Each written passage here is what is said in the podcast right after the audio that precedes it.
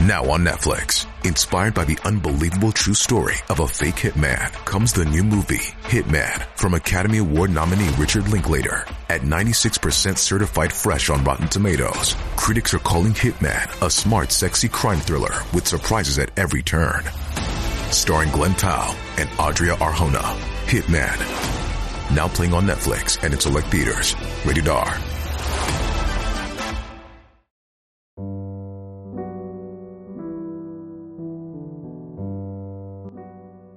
不为自己求安乐，但愿众生得离苦。大家好，这里是禅语，禅语伴您聆听佛音，平息烦恼，安顿身心。我们经常听佛教徒说南无阿弥陀佛与阿弥陀佛，这两种说法有何不同？或者说为什么念佛的时候要称南无俩字？关于这一点，圣严法师曾有开示。法师说，佛陀的第17愿，我们要成佛的时候，十方世界无量诸佛都赞叹我，说我是真正了不起的，若不是这样子，我不成佛。这个话有毛病。我们听说阿弥陀佛还有我见、人见、众生见吗？这好像是自我吹嘘，他说人家不赞叹我，我不成佛了，这样理解就错了。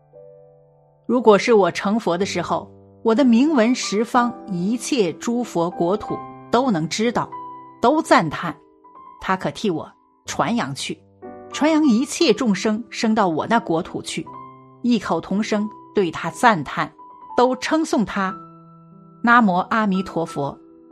但是我们念佛的时候，有的时候说念四声佛号，阿弥陀佛，阿弥陀佛，阿弥陀佛，或者念地藏菩萨，念观音菩萨，有时候都念观音菩萨，观音菩萨，观音菩萨，这是图记述的方便。但是这个南无两字绝对丢不得。南无是什么意思呢？我们1000多年来所流传净土宗的念佛法门，到了近代几百年来，大多都是采用持名念佛的途径，念南无阿弥陀佛的名号就是持名念佛。南无具归命之意，代表着至高的虔诚。一般佛弟子南无一尊佛是他们采取主动的，但阿弥陀佛的南无是阿弥陀佛采取主动的。阿弥陀佛是一个有无量功德的觉悟者的名字，就像我们有自己的名字一样，是一个符号，一个为了区别于他人而起的代号、代码。观经四帖书一玄一分六字是曰：言那摩者，既是归命，也是发愿回向之意；言阿弥陀佛者，既是其行，以思义故，必得往生。观无量寿经曰：具足十念，称那摩阿弥陀佛。阿字十方三世佛，弥字一切诸菩萨，陀字八万诸圣教，三字之中是具足。南无阿弥陀佛因为此六字在佛教中的重要影响力，故有另一个代名词六字洪名。六字洪名的含义，南无是归命和接受，阿是无量光即健康，弥是无量觉即智慧，陀是无量寿即长寿，佛是无量光、无量觉、无量寿的信息。南无阿弥陀佛六字洪名的意思是，我愿意接受无量健康，我愿意接受无量智慧，我愿意接受无量长寿。归纳起来，阿弥陀佛的意义就是无量寿经上所讲的48愿，这就是无量觉的浓缩，若将之展开，就是全部的无量寿经。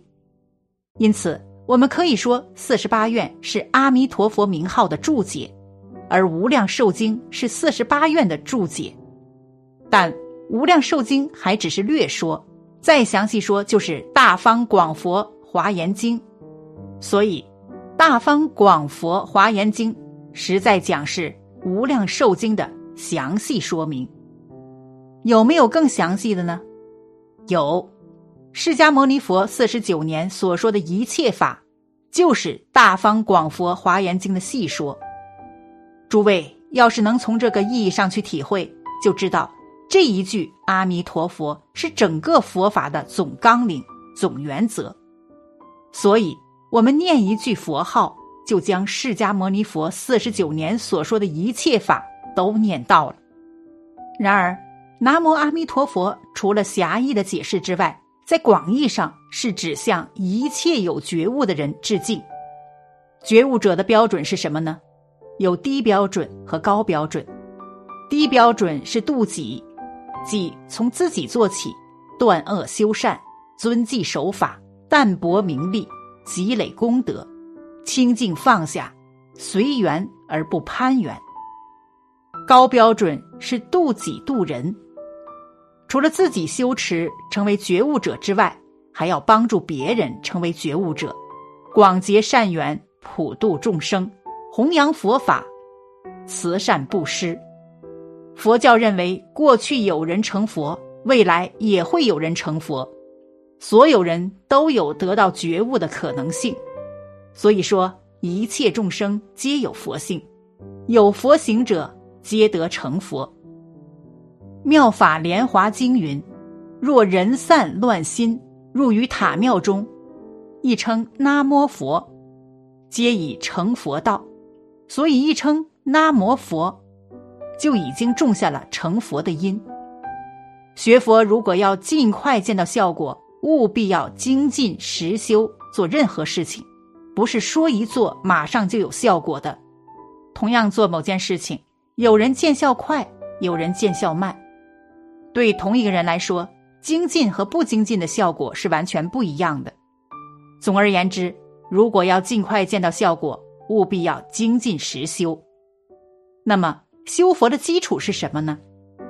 个人认为最重要的就是有一颗向善的心，与人友好，与人宽容。想要修佛，必须得培养自己的心境，将自己拉到佛系的境界，不能因为凡尘俗事而扰乱了自己的内心，不能因为一些小事情而与人斤斤计较。在生活中也不能极力地追求功名利禄和美女金钱，你需要平心静气，在平淡的生活中寻找生活的价值。很多人以为吃素念经、礼佛拜忏、做慈善工作，甚至修神通，修到有未卜先知的能力，或是把身上的气脉打通了，就叫做修行。其实所谓修行，简单的说就是修正自己的身体、语言、行为的偏差，通过任何方法而达到这个目的，就是修行。所以上述如诵经拜忏、吃素礼佛，这些做法的确可以让我们得到身心的平静安定，因此它也是修行的方法之一，但不是修行的目的，这要弄清楚才行。至于修神通，佛教主张因缘果报，一切的一切皆源于过去生中的业力牵引，而有现前的受报，未来的出路也要靠着各自本身的努力才会慢慢好转，单凭神通是无济于事的。很多人梵呗唱得很好，诵经持咒都很熟练，这样固然很好，但这只是修行的入门功夫。所谓诵经不如解经，解经不如行经。经典教导我们修行的方法，知道方法，熟悉方法，还要一步一步确实的去做，才能够得到修行的利益。如果在日常生活工作之间还是跟以前一样，动不动就怨天尤人，满腹牢骚，那么表示吃素诵经只是做了表面功夫，对于修正自己的习气、行为和观念都没有丝毫的益处。我们要转变行为和观念，就是要把贪嗔痴慢疑这些毛病改正过来。与人相处的时候，除了要用慈悲心包容宽恕别人的错误，同时还要发挥自己的聪明才智，将成果奉献给众人。随时随地能运用理性和智慧，解决各种烦恼。所以，一个修行深厚的人，非但对自己有利益，他的行为举止也一定能加惠他人。曾经有一位太太向我来求助，她的先生吃喝嫖赌样样来，一回家就把家里搞得鸡飞狗跳，连小孩子都怕看到爸爸回来。我问她想不想离婚，她说她希望还有机会挽回婚姻和家庭。我建议她至心诚恳地念20万遍准提咒，可能会有转机。结果她的先生还是和往常一样，一点也没变，反倒是她改变了。她说诵20万遍准提咒之后，让她的心安定下来。心一安定，慈悲心和智慧心就像泉水一样涌出来了。她不再整天埋怨先生，也不怨叹自己命运不好，遇人不淑。她全心全意抚养3个孩子，还教导孩子要同情爸爸的不知悔改、愚痴可怜。因此她的先生每次喝得醉醺醺回来，她跟孩子不再躲得远远的，也不吵架，他们嘘寒问暖，发自心底的关心她。渐渐的，她的先生回来也不好意思吵闹了，家里的气氛也就慢慢改善了。所以修行就是彻底改变自己的习气，让自己做一个有理性有智慧的人，改变自己面对环境的心态，那么再恶劣的环境都可以泰然处之。这样不但可以让自己身心安乐，也可以帮助身边的人开发内在智慧，得到身心安乐。这就是修行。佛是善良的象征，所以在生活中，当别人遇到什么困难的时候，一定要伸出援助之手，让困难的人体会到这个社会阳光的一面，让他们感受到这个社会的热情与温暖。好了，本期的视频就为大家分享到这里，感谢您的观看。禅语陪您聆听佛音，平息烦恼，安顿身心。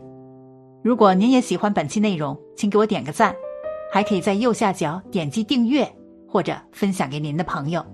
您的支持是我最大的动力。咱们下期再见。